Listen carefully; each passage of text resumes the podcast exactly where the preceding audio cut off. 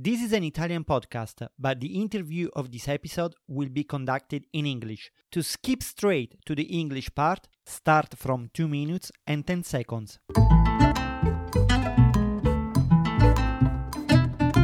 Amici di Che Pizza Podcast, bentornati a un nuovo episodio. Io sono Peppe e in questa puntata faremo un esperimento. Per la prima volta avremo un ospite con cui comunicheremo in inglese, ma la puntata non verrà doppiata come è capitata in un altro paio di puntate delle precedenti stagioni. Capirete perché l'ospite che vi sto per presentare ha da parlarci di un progetto molto speciale e vorrei che lo ascoltaste con la sua viva voce. Quindi vado prima di tutto a presentarvelo e poi la conversazione prosegue seguirà in inglese. So, I'm about to introduce our guest for tonight. His name is Corey Watson. Hello, Corey. Welcome to Che Pizza Podcast. Ciao, Peppa. How are you? I'm great. Thank you very much for greeting me in Italian. Okay, Corey, just another couple of words in Italian first, and then we will start with our chat. Cory è il promotore di un, un'iniziativa molto speciale che si chiama Pizza for Ukraine. Ha lasciato, ha lasciato la sua città negli Stati Uniti dove viveva in Oregon ed è volato direttamente in Ucraina allo scoppio della guerra per portare un poco di sollievo alla popolazione vittima della guerra portando un poco di pizza napoletana. Ci tengo tantissimo a fare questa puntata in inglese, ma chiaramente per il pubblico italiano che non dovesse comprendere la nostra conversazione, preparerò anche una puntata doppiata in italiano che renderò disponibile ai nostri abbonati su Buy Me Coffee. www.buymecoffee.com slash che pizza podcast per sostenere questo podcast con pochi euro al mese o un abbonamento annuale ma adesso voglio cominciare subito la nostra conversazione con Cory e quindi rifarò la presentazione in inglese. So, welcome back again Cory. Now I'm about to tell what's your project which is called Pizza for Ukraine. Last year when the war started in Ukraine, you decided to leave your town Portland in Oregon to fly all over to Ukraine and to provide some relief to the people affected by the war through Neapolitan pizza. This is uh, my summary of your wider project. So, from now on, uh, I would like you to present your project, to introduce yourself.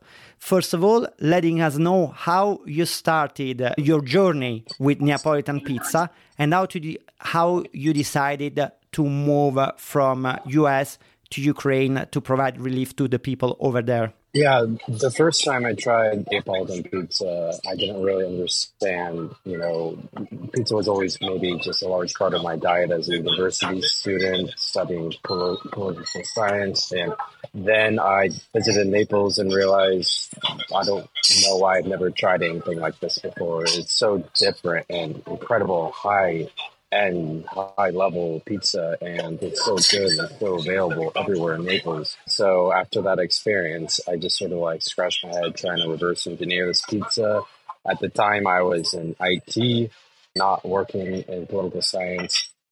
And I just, you know, treated it like an engineering task, trying to recreate it in my parents' garage in Portland. And with a lot of frustration, unfortunately, and so I decided to go back to Naples and train at the Associazione Verace Pizza Napoletana, AVPN, and they gave me a great skill set of working with, you know, real pizza ovens, even though most of my experience are with pizza ovens and that are completely mobile.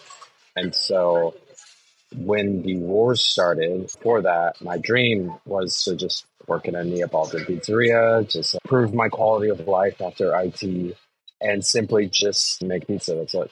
And then when the war started, everything kind of put back into perspective. Suddenly, my education in political science bubbled up back to the surface because I studied democracy promotion, national security, and uh, war studies. And so when the war started, I saw Polish families in train stations feeding Ukrainian refugees and feeding them just whatever food they could have and make it for them mobile. And I saw a World Central Kitchen on the border Polish border with Ukraine, making soup, sandwiches, and I thought, why not pizza? Uh, pizza is what I consider as wartime food. And historically, 18th century Naples, under constant invasions by multiple empires, Ne- Neapolitans adapted to this environment of war, of poverty, scarcity, disease, and pizza evolved in this environment. And that's why I think it's sort of the most flexible, most interpretive, most available, most scalable food, but nobody's applied this food to a humanitarian crisis. And so I go to Poland and I work with World Central Kitchen and during the refugee crisis. And then I moved into Ukraine after that part of the crisis ends and began Pizza for Ukraine, which was my original plan. I did I did not want to make soup. I did not want to make sandwiches. I wanted to make pizza, and started with just two mini ovens at uh, a fundraiser, uh, food festival, to fundraise for like a local uh, Ukrainian charity that supports displaced children, and uh, that was in Lviv. And then after that, we started experimenting with pizza classes, Neapolitan pizza classes for children in East Ukraine.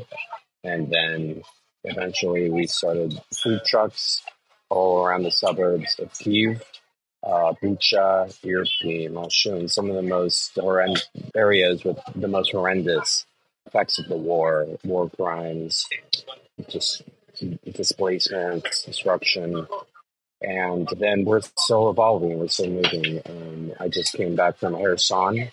This is five kilometers within five kilometers of Russian occupied territory, which means that you're under mortar shelling, you're under artillery shelling, but people live under these conditions. Ukrainians live under these conditions. They are bombed almost every single minute. And it's a very dangerous place, but it's also a place in the greatest need because a lot of these villages remote, destroyed, endangered. Some of these children, for example, children haven't seen pizza since the police invasion began. It's such a simple food that's available almost everywhere in the world, right? And it's, you know, pizza exists everywhere in the world except on the front lines of democracy. And that's the purpose of Pizza for Ukraine. Corey, we are talking to a screen right now because you are currently in Washington, and later you will tell us also about your uh, travels uh, between Europe and US, also for your fundraising. But we actually had the chance to meet in Naples. We spent a nice afternoon together, and I had the chance to uh, flood you with a million questions. So it, it is now to me very important to try and replicate that conversation because, of course, I was in the mood of asking you. Well, I really had a lot of curiosities for you to answer, and I think our listeners as well will are probably asking themselves a million questions right now. So I'd say I will start uh, from the last because I think it's been one year you've been working in Ukraine right now. Is that correct? Yeah, I believe it's exactly 500 days. 500 days, so more than one year. So, my first question will be How have you seen the war developing throughout this year with the eyes of someone that, meanwhile, uh, was providing relief in so many places around the war affected areas? I've seen the war change from complete and utter panic and chaos to sort of settling into a consistent threat and also moments of great hope through counteroffensives that have liberated large amounts of territory, like in Kharkiv, around Kharkiv, and in Kherson. And then I've also seen the effects of Russia's destruction of Ukraine's infrastructure during last October, exactly one year ago. And that was sort of a curveball. That really, the war came to more cities and affected Ukrainians even more than they expected. And then the winter really set in. And under these conditions of no electricity, no water, no fuel, it's a real crisis. And all the while in the background, there's the front lines not moving, almost like a stalemate in Bakhmut, and which became just a horrendous mud fight in the dead of winter. And it was just kind of frozen, a conflict, and people didn't know really what was next. And what came next was more settling in to a new normal again, this has been 600 days of war. I've been operating in Ukraine for 500 of those days. And this new normal was shaken by the destruction of the, the dam. Why that was so important was that it was the largest uh, environmental, ecocidal um, event, man made event uh, since Chernobyl and it will take uh, uh, decades, generations to clean up um, the effects of that dam, both environmentally, uh, people's homes, people's lives, and it really shook us, not just volunteers, but Ukrainians, because it showed us that again, just like the beginning of the war, that Russia has no limits. Uh, we, we relived that that moment again.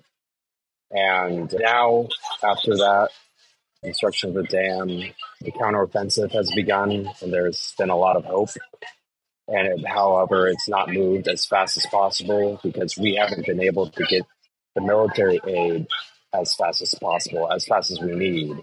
So, and that's why I'm here in Washington, D.C. to try to get the weapons that we need, the support that we need as soon as we ask for it so that this counteroffensive can move forward instead of just in incremental gains. So it, it's going on so slow, the counteroffensive and the changing of the front lines as well as Ukrainians' lives that in general, everyone just feels that they have new lives. This is normal. So there's a difference between war fatigue and war normalization war fatigue is sort of like just giving up. You know, it's too hard. War normalization is when the war becomes sort of in the background, invisible, nobody notices it. And that's what I think is more dangerous. And this is the feeling right now in Ukraine. Everybody's lives is we're just used to it. It's interesting uh, how you of course, use the word normalization to let us understand how this conflict has been going on for such a long time that is now in the background, but at the same time, still uh, absurd things happen that, well, take us back to the reality of the tragedy of the things. And one of these events that happened recently have actually quite an important connection to the topic of our podcast because on the 27th of June, a pizzeria in Kramatorsk was bombed and uh, basically it was destroyed and a lot of people died uh, in um, that attack including uh, a 14 year old kid. I read a couple of articles about that episode. And there was one from infobae.com which is a spanish web magazine that was really interesting because it gave sort of a sociological uh, analysis of how that attack was so important. And one of the factor of that analysis is just how a pizzeria it represents sort of the normality of the daily life of people, a place where everyone could gather, a place that is at the heart of the daily life, uh, not just, of course, of the Ukrainian people, but of every people in every country. So being bombed all of the sudden uh, and uh, finding in the tragedy of that episode the deaths of so many people that were just running with their daily lives uh, is just a reminder of how these things actually happen continuously in Ukraine, despite the fact that as you said, the war is just like become something in the background. When that happened, how did you leave this episode when you, you heard about it? Unfortunately, I heard about it through a friend of mine who was in the attack. So she posted on Instagram sort of a selfie video of the entire thing, the entire event that changed her life forever. And just to see my friend that I've known, Lily, for I've known her for a year. I remember her just singing Ukrainian national pride songs on Flag Day and Independence Day the year before in August last year, and seeing her almost just age 40 years in one second just from this attack. And it's terrifying. It, it really me to see the connection between something maybe abstract on the news and something very personal to, to, me. And yeah, it was absolute just tragedy. It was a very dark moment for me and my friends this year, but luckily she's alive. She had a concussion. Uh, her brother, who's a soldier, he was there. He had a concussion, but he was also helping those wounded. Some of them he couldn't help, but um, yeah, uh, you know, I don't know it, to have this pizzeria that was attacked. You know, this is like a pizzeria in Kramatorsk where it's like the best place to eat, the only good place, you know, that everybody goes there. Just, you know, journalists, humanitarians, soldiers, just locals. And uh, the fact that something so positive, so normal, so every day is targeted in that way, you know, again, it shows you that Russia has no limit, and what they're trying to do is disrupt normal life and maybe international life because pizza is more than international food. And yeah, so I think in general, like if you want to connect this to pizza specifically, my friend Max, I met after his apartment was destroyed. I met him recently in Kiev, and he showed me the first pizzeria in Ukraine. It was established in 1992. And maybe we can understand why that it's only that old. It's because, you know, the Soviet Union banned pizza. It was a sign of the West. It was a sign of international influence, capitalism. And, and just a few years after the fall uh, of the Berlin Wall and the Iron Curtain. Yeah. Yeah, in 1991, Ukraine became independent, and then the first pizzeria came. So it's almost like pizza is like a symbol of freedom, and and almost like a protest against Russia. And it's this is like once was it the first pizzeria that was attacked? You know, the one in Kramatorsk, Ria Pizza. There was also one in Zaporizhia connected to a, a hotel. So there's something about just this old, you know, these, these symbols of uh, independence and uh, Russian influence that really is a target for Russia's terror and destruction. It's, it's just absolutely incredible. Let's also not forget that as a sign of a more globalized and quote unquote westernized world that came, that's also what happened to Russia when they decided to invade Ukraine a lot of Western brands abandoned Russia. Although a lot of American brands uh, left Russia, it's actually important to notice that Domino's was actually one of the last brands to freeze because they were still making business in Russia until a couple of months ago. Anyway, for almost one year before they decided also to abandon the chain of the franchise that was later retrieved by uh, a rapper over there, and that's a whole another story. But uh, it, it, it is it is like you said, it, it is really symbolic to see such a symbol of a unionized world. I, w- I would like to say not a westernized, not a globalized, but a unionized world because pizza is is a food as old as time and in every part of our planet there is uh, something that is similar to this union of uh, flour water and it's a flat bread that is topped with something so it's a food that is common to any population uh, in the world so seeing such a symbol of peace being attacked it actually gives an, an idea of the reality of things when we tend to forget it. But now I would like to get back to day one and starting to retell your story from the beginning. So, the moment where you crossed the border from Poland to Ukraine, how did you feel? And how were your first days when you started actually to make pizza for people? And I would really like to get into the details of things because when we met, you also showed me a nice video, I would say. It was a video of you crossing the border between Poland and Ukraine with this big pile of equipment that you were actually pushing by yourself. Mm. So I will really like yeah. to get into the details of, of your beginning uh, in Ukraine with with Pizza for Ukraine. Yeah. So my I have my Ukrainian anniversary anniversary on June 20th. So that's when I officially moved to Ukraine.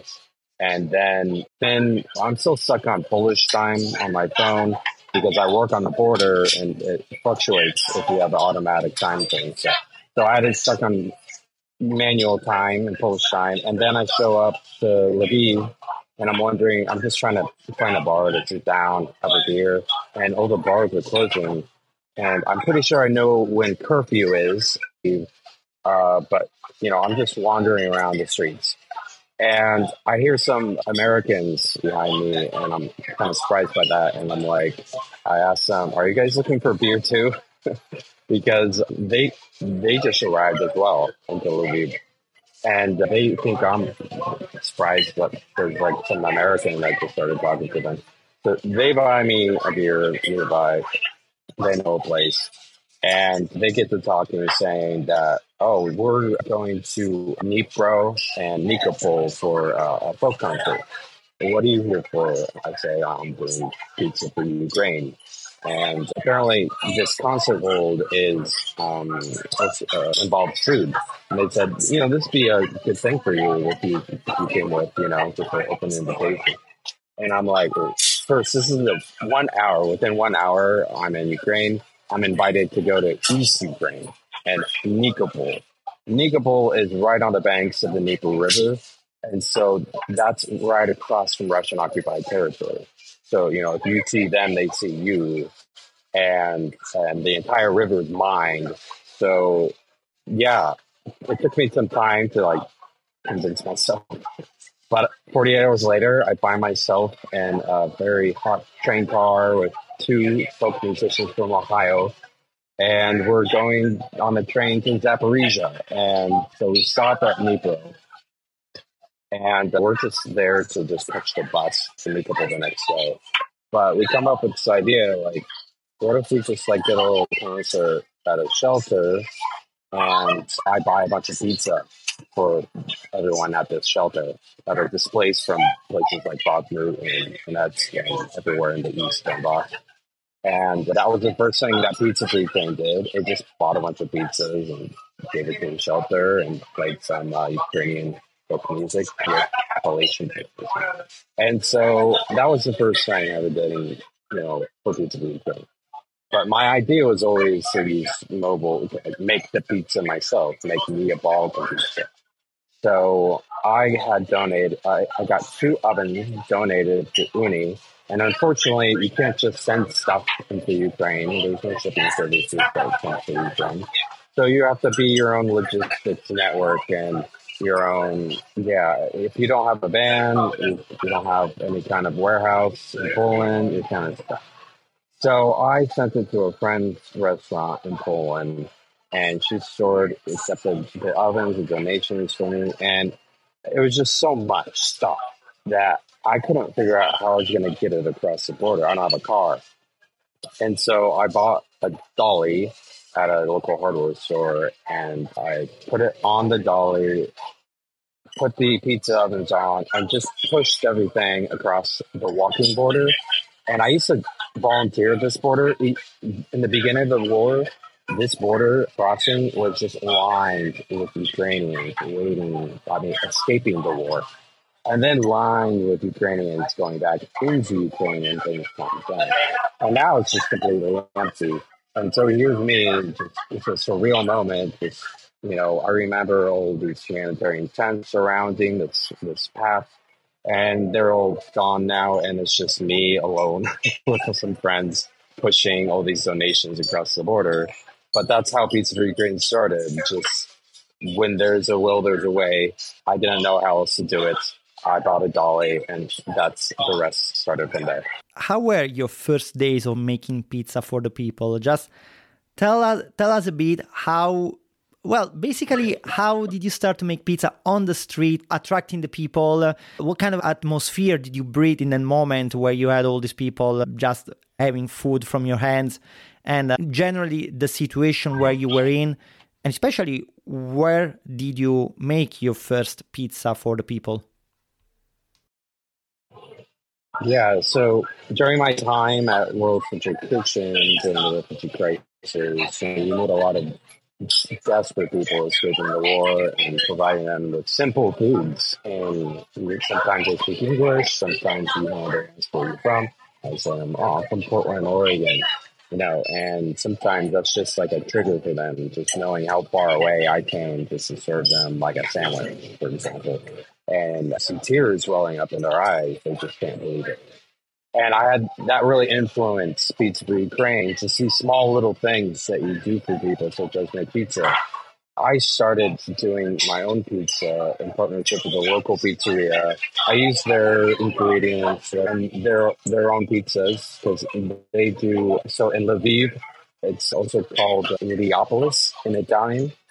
And sometimes we like to say it's a Neapolitan pizza, not Neapolitan pizza, because it uses local ingredients, such as local mozzarella's and local cheeses. So you won't find just the standard Italian cheeses at this pizzeria partner that I uh, partnered with in Lviv. Instead, you'll find, instead of, you know, Gorgonzola, you'll find a local blue cheese called So the first pizza pizza I made was at this food festival called Fest Republic. They have Fest Weekend and every weekend, and I just sort of ramshackle, you know, everything together. It's just chaos because I had to do things to, like learn a lot about the propane situation in Ukraine. It's not common to use uh, propane tanks at home, for example, and the fittings are completely different so I had to figure out how to get the correct settings for these pizza ovens. And this is within 24 hours. Just one hour is a new problem. So it's solved. And then finally, the next day, I'm making my first pizza. the first pizza I ever made was for a local guy in Lviv. Again, this is a fundraiser. The, the pizzas were free for the children from the sh- local shelter that we were fundraising for. But for the general public, they would purchase the pizzas uh, to help fund this shelter. And the first pizza I sold was a Cosacca. And this is not a common pizza for a lot of people, but it's extremely traditional in Naples. And I like this pizza because Cosacca is Italian for Cossacks. And Cossacks founded Ukraine. However, when the Cosacca came to Naples or was developed in Naples, it was for the Russian Tsar Nicholas II to honor the Cossacks of Russia, which is really just Ukraine, because that's Ukraine is the heart of Slavic and Russian civilization, and it was the Cossacks developed in Ukraine. And so I like this sort of appropriation, reappropriation of this pizza, the Cosacca. It's just tomatoes, basil, pecorino, uh, and olive oil. And instead of calling it, you know, a Russian pizza, it's 100% Ukrainian pizza. And that was the first pizza I made, and it was pretty good. Uh, let's make now a fast forward throughout your month in Ukraine. How did your project develop in terms of the relationship that you built with the people over there? One thing that I, I was happy to notice when I looked at a lot of your pictures, which by the way, you can also see on uh, the website uh, pizzaforukraine.org and also on your Instagram profile. One thing that I noticed through those pictures is the smile on the faces of the people, whether adults or kids. There are a lot of pictures with kids, which is so cool. Everyone holding your pizzas, happy to spend the time around you, seeing the pizza made by your own hands and not just your own hands, because there's this thing that you are also helped by other people. And uh, from this point of view, tell us a, a little bit also how your project developed, uh, finding the assistance of other people, also finding the support of other sponsors because Ooni was not the only sponsor that provided you with with equipment because you also had the help from other brands. Tell us a little bit more about it. So we find support just in the just people sometimes just pop out of the ground, volunteers, for example, just through uh, a lot of networking in Lviv and in general Ukraine. The volunteer community in Ukraine, everybody knows everybody. It's like we call it, even in Ukraine in general. Like I add somebody on Instagram and I see we already have a bunch of people friends in common that it's people know about you. It's not the smallest country, but we call it a big village because everybody knows everyone else and everybody's available to support Ukraine. There's a credible amount of unity in Ukraine that people need to experience for themselves. Maybe other countries in the world are very politically divided, but there's an incredible amount of solidarity and unity that you need to feel once in your life about one country, focus on one and everybody helps everybody. It's very easy to find a volunteer.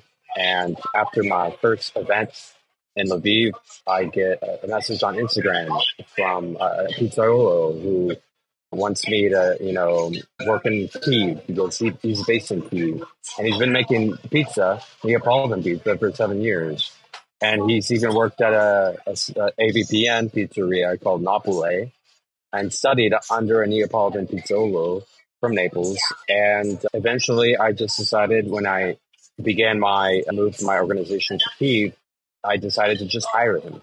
So now I have the best pizzaiolo in Kiev. When I'm not, you know, and I'm not making pizza, I have someone else making Neapolitan pizza, and it's just the quality has never changed. It, it's only gotten better from those skills. And I'm available to fundraise abroad while keeping the operation going in Ukraine, thanks to him. And I meet with donors at events such as Pizza Expo, Tutto Food in Milan, uh, Host Milano, and I just you know get introduced through other uh, friends of uh, the AVPN and other companies to these manufacturers like Caputo, Molino Caputo, Ciao Pomodori, and we just are. Everyone is incredibly receptive to what Pizza Britain does, and we get so much support to reduce our food costs um, through these in-kind donations from these companies.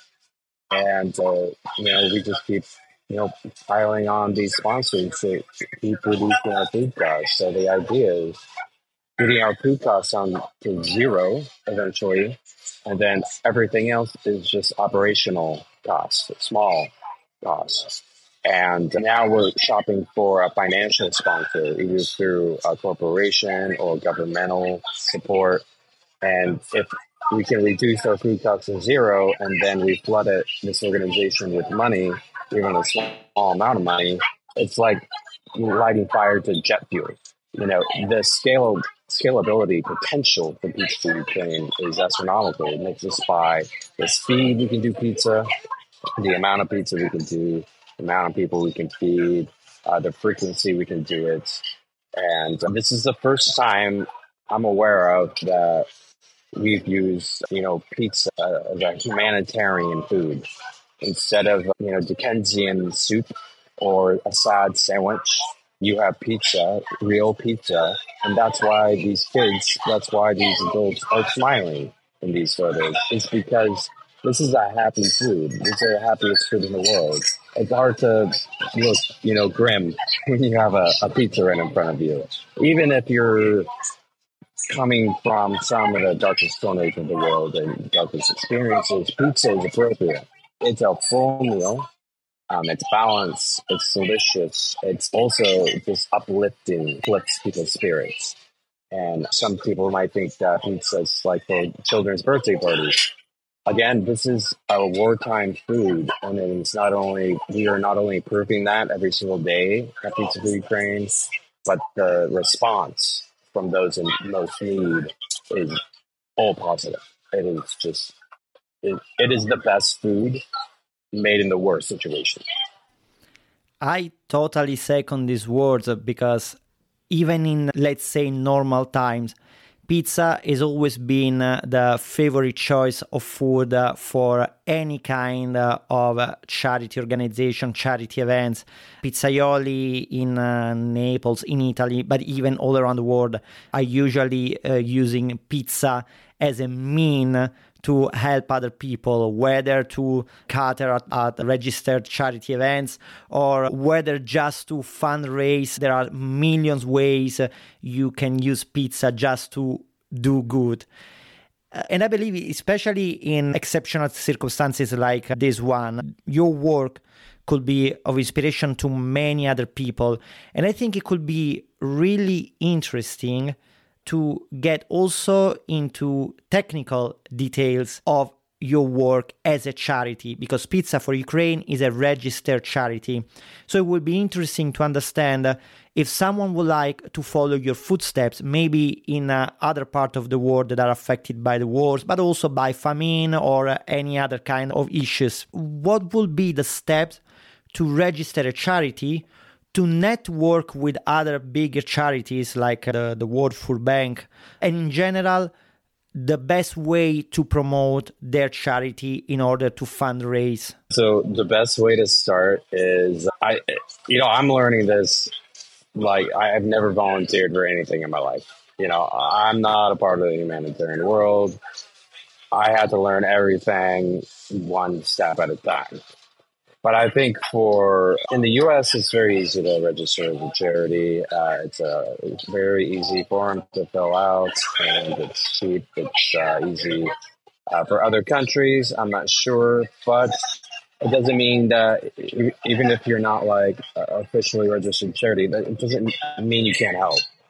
The best way to just help is if anybody wants to do pizza specifically, um, you could either fundraise to purchase pizzas, which is great. You work with a pizzeria partner, they give you the pizzas uh, at cost, and that's a great way to start.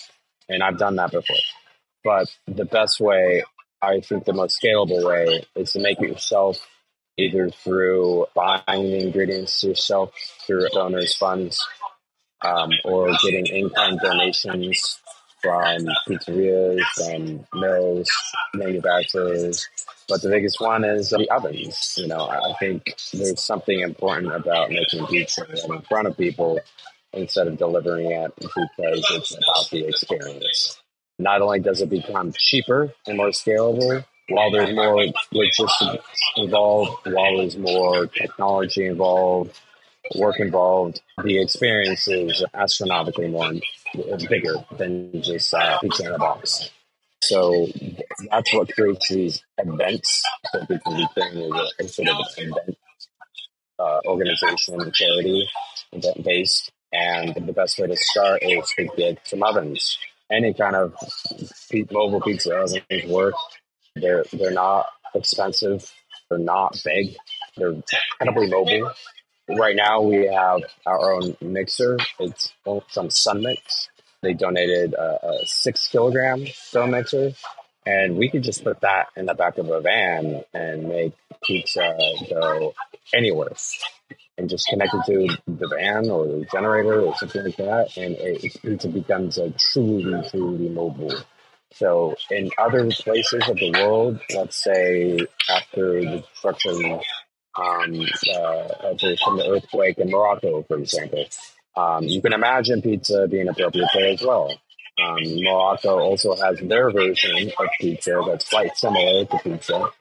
It's made in uh, a bed of coals, and you just put a lid over it, and it, it bakes in, in, in, this thing. I forget the name of it, but there's all kinds of versions of pizza. Pizza doesn't already exist and it's still going to be appreciated and it's still going to be scalable and it's going to be something extremely important for people to see after what they have experienced in the humanitarian crisis. I think one question that is in the mind of everyone that is listening right now is during this year, how close did you get to the war affected areas and were you not scared? I've always inched my way, even though in the first 48 hours in Ukraine, I ended up in Nikopol. But at, at that time, Nikopol was safe. Even though it is an artillery range of Russia, they just weren't bombing Nikopol. Not yet. It was only after we left, a few weeks later, that Nikopol turned into a state of artillery firing, and it completely changed. The Russians just completely changed their strategy. They couldn't invade Nikopol because they mined the river, but they could terrorize Nikopol with uh, incendiary bombs and artillery mortars. And if you look at the bomb map, so we have an air raid siren map. It's an app on our phones, and there's a, a little dot that is always lit up, and you have to zoom into the map to see what is going on. That's Nikopol. The shelling never stops. It just the, the siren is always.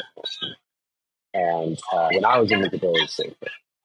Now, after the destruction of the Kakhovka Dam, that basically just eliminated any chance as well of Russia invading Kherson again. Because remember, Kherson was liberated uh, one year ago, and um, after that, it just became something that if they can't invade, they terrorize.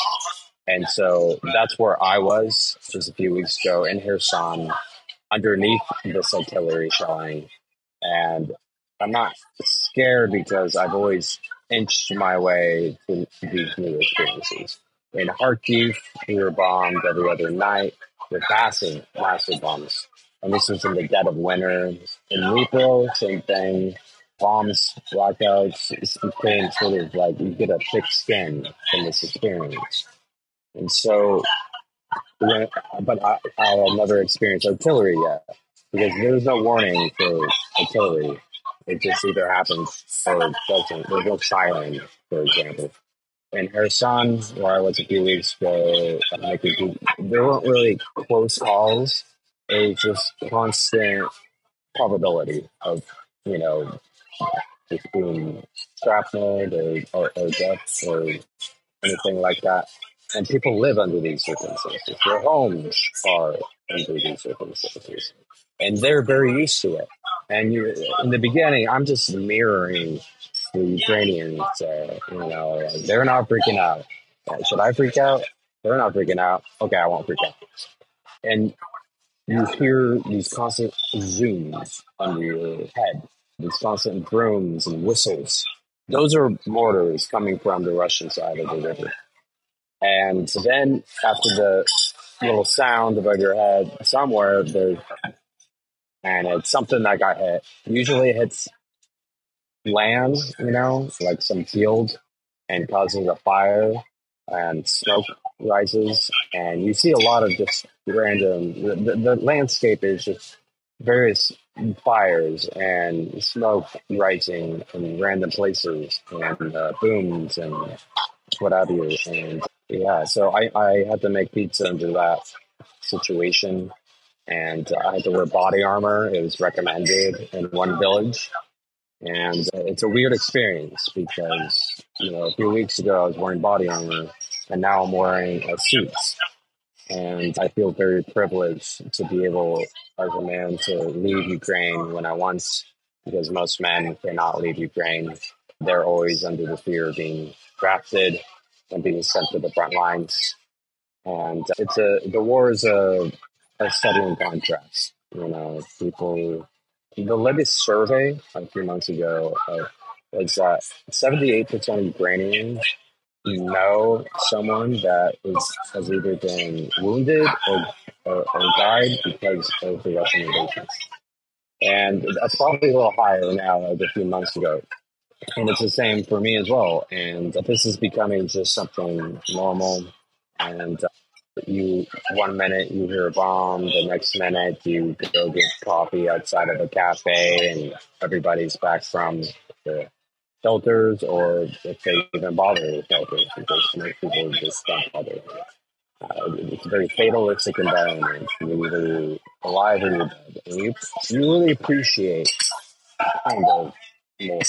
But you also feel less because you need this thick skin to be able to, you know, have a, a you know normal meal. Uh, and uh, I was lucky and fortunate in Busan to be hosted by this great Ukrainian family who brought me up to their home, gave me some local food that they cooked, and um, all the while, out the window, I just hear constant explosions. And here I am sitting at this dinner, great family meal, and uh, this is how people live uh, in Mixland. Um, there's always room for smiling, but there isn't that opportunity.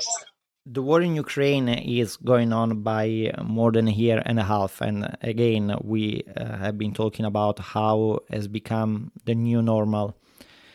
But now, with uh, a new war starting in the Gaza Strip, don't you think there is a high risk that that will steal the attention of people and basically Ukraine got forgotten by the rest of the world? I always make the case that this is not a separate war. It's I began volunteering for Ukraine because I saw this as the beginning of a great power conflict, a new world war. Many people believe that as well. Many people that volunteer for Ukraine and came to Ukraine to help, or they believe they do because they believe that too.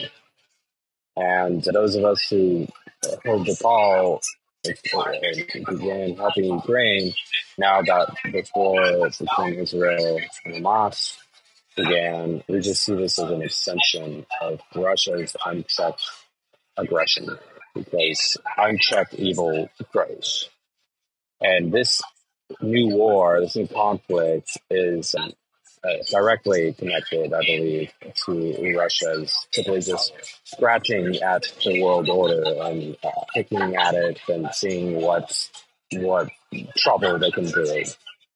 And uh, because remember that Russia supports, there's some intelligence out there and reports that Russia might have helped Hamas plan their attack and aided them organizationally, maybe in a material way and I, I, think soon we're going to find out more. Certainly, we, we, that can't be confirmed. But um, I always make the case to congressmen, to senators, to say this is what we expected that Russia's aggression will spread to other countries, and there will be a more of an alignment between a lot of these authoritarian regimes and the axis like like uh, Russia and Iran and China, North Korea. This is what we expect. This alignment is in versus democracies in any kind of way they can steal attention from Ukraine. That's a benefit to Russia. And so I always make the case that this is just one war and it happens to be spreading. But at the center of gravity is Ukraine. So if you stop Russia and Ukraine, you stop them everywhere else, and peace will spread. Corey, we're getting to the end of our uh, conversation, and usually at the end uh, of uh, every chat, we always ask our guest what are their future plans. But of course, that uh, implies a bright vision of the future, great news for uh, whatever comes, uh, and we can only hope that this will be our case, that the war in uh, Ukraine will end as soon uh, as possible and pizza for Ukraine won't be necessary anymore. But now my question will be if when that will be the case because it's not an if we, we really want is going to be it is going to be a when. So do you think Pizza for Ukraine will cease to exist? Do you think you still want to follow the humanitarian path that you chose maybe somewhere else. Probably with a rebranding probably it won't be pizza for ukraine anymore but it will be pizza for other affected areas in the world. So have you thought of that? Yeah absolutely because um, while i certainly don't want pizza, to be, pizza as a humanitarian food and a humanitarian opportunity to just go away when the Ukrainian war is over. I would like it to be a continuous organization, maybe Pizza Change the World or pizza, not war. I don't know what you would call it, rebranded as, but I would hope that I still get to fulfill my dream of uh, starting my own pizzeria. Uh, I would like it actually to my first pizzeria to be in Ukraine, so, because I do enjoy my life in Lviv. Um, I'm here supporting uh, what I call my, my adopted home, Lviv. And I'd really like to continue elsewhere where it's needed, or at least be adopted by a much larger organization, such as World Central Kitchen or World Food Program or anything like that. I think for the future, the, the short term future right now is uh, I'm doing Washington to support Ukraine, to Ukraine to find financial supporter who does more. And the medium term is to open a pizzeria. But longer term for me, I remember, you know, because of this new life that I came to, I've met so many incredible people that are doing basically what I wanted to do right after university studying political science. I meet people from the State Department, National Endowment for Democracy, World Food Program, United Nations, congressmen, senators. I don't know what my path would have been like if I stayed in the political realm. Um, but this is so they're doing the job that I actually planned to do. But then I got a little distracted, and now I'm kind of full circle back because of Pizza for Ukraine. So I would like, after Pizza for Ukraine, after after Ukraine is over, to probably have one of those normal jobs as either a diplomat or analyst or um, just help in other ways in other environments because the world I'll be maybe mentally prepared for in university and then physically prepared for inside Ukraine. So there will always be new conflicts, uh, new wars, but uh, there will always be a need for pizza as a humanitarian food. So I would like to maybe transition from uh, hanging out my body armor and, and, and, and putting, putting on a suit. I think that would be uh, what my future would, I would like to do. Corey, thank you so much. So, pizzaforukraine.org please uh, visit the website, make a donation if you can. Whatever you can is going to be really appreciated. You can subscribe uh, to Pizza for Ukraine newsletter straight from the website, and you can follow the project uh, on the Instagram profile. Corey is also part of our Telegram group uh, on uh, Pizza Podcast. Uh, again, you can find uh, the link, like every other link, in the description of this episode. And if you ever would like also to have a chat with him. Among other people that are passionate of pizza, we can try and set up a chat in English. Corey, it's been great to have you. I uh, really, well, um, I don't want to say wish you good luck for your project because actually what you have done so far has been incredible and it's all been uh, the results of a hard work. Uh, it shows uh, how everyone can do a lot, even when you can contribute the smallest part of your life to a bigger cause, but even without nothing, what kind of goal you can reach with the support of other people. It's been an honor listening to your story, and I really hope to see you soon and to hear good news from your project. Thank you so much again. Thank you so much. Concludo anche in italiano ringraziandovi di nuovo per l'ascolto di questa puntata speciale. Vi rimando a tutti i link che trovate in descrizione dell'episodio e vi aspetto per la prossima puntata, sempre con tanto entusiasmo e sempre per amore della pizza.